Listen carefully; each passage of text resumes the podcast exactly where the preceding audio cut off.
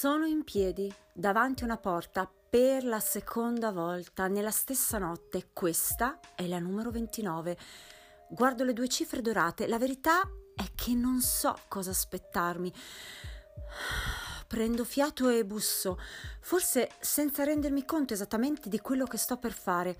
Al legno della porta si sovrappone una scena di cinque minuti fa dentro la stanza numero 14, giusto un piano sotto, nella penombra delle luci artificiali che filtravano dalle finestre, guardavo allo specchio il riflesso del mio corpo nudo e desiderabile e alle mie spalle quello dell'uomo che mi ha portata lì si era addormentato quasi subito, ubriaco com'era, dopo essermi venuto dentro senza chiedere il permesso al culmine di un brevissimo rapporto senza preliminari, aver balbettato una stentata giustificazione.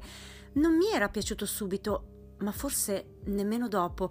Aveva cominciato ad essere interessante al terzo Gin Lemon, al quarto mi stava baciando in mezzo alla pista, al sesto avevo accettato di seguirlo. Sono stata lusingata dalla corte insistente di un ragazzo più giovane. Nulla di più, ma una volta caduto il filtro dell'alcol l'ho visto per quello che era davvero.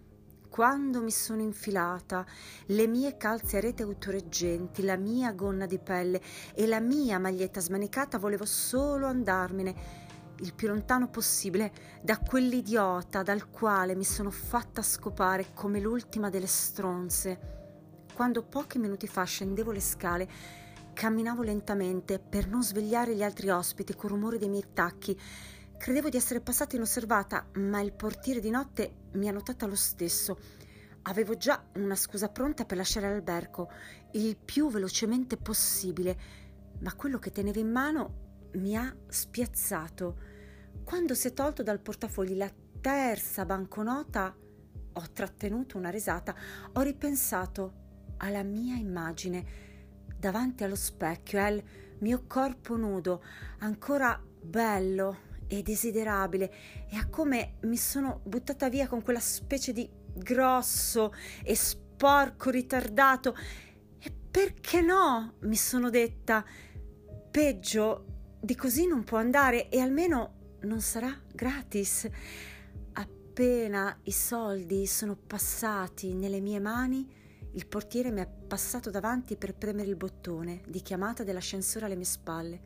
E adesso eccomi qui, davanti alla porta della stanza 29, con tre banconote infilate nel pacchetto delle Merit.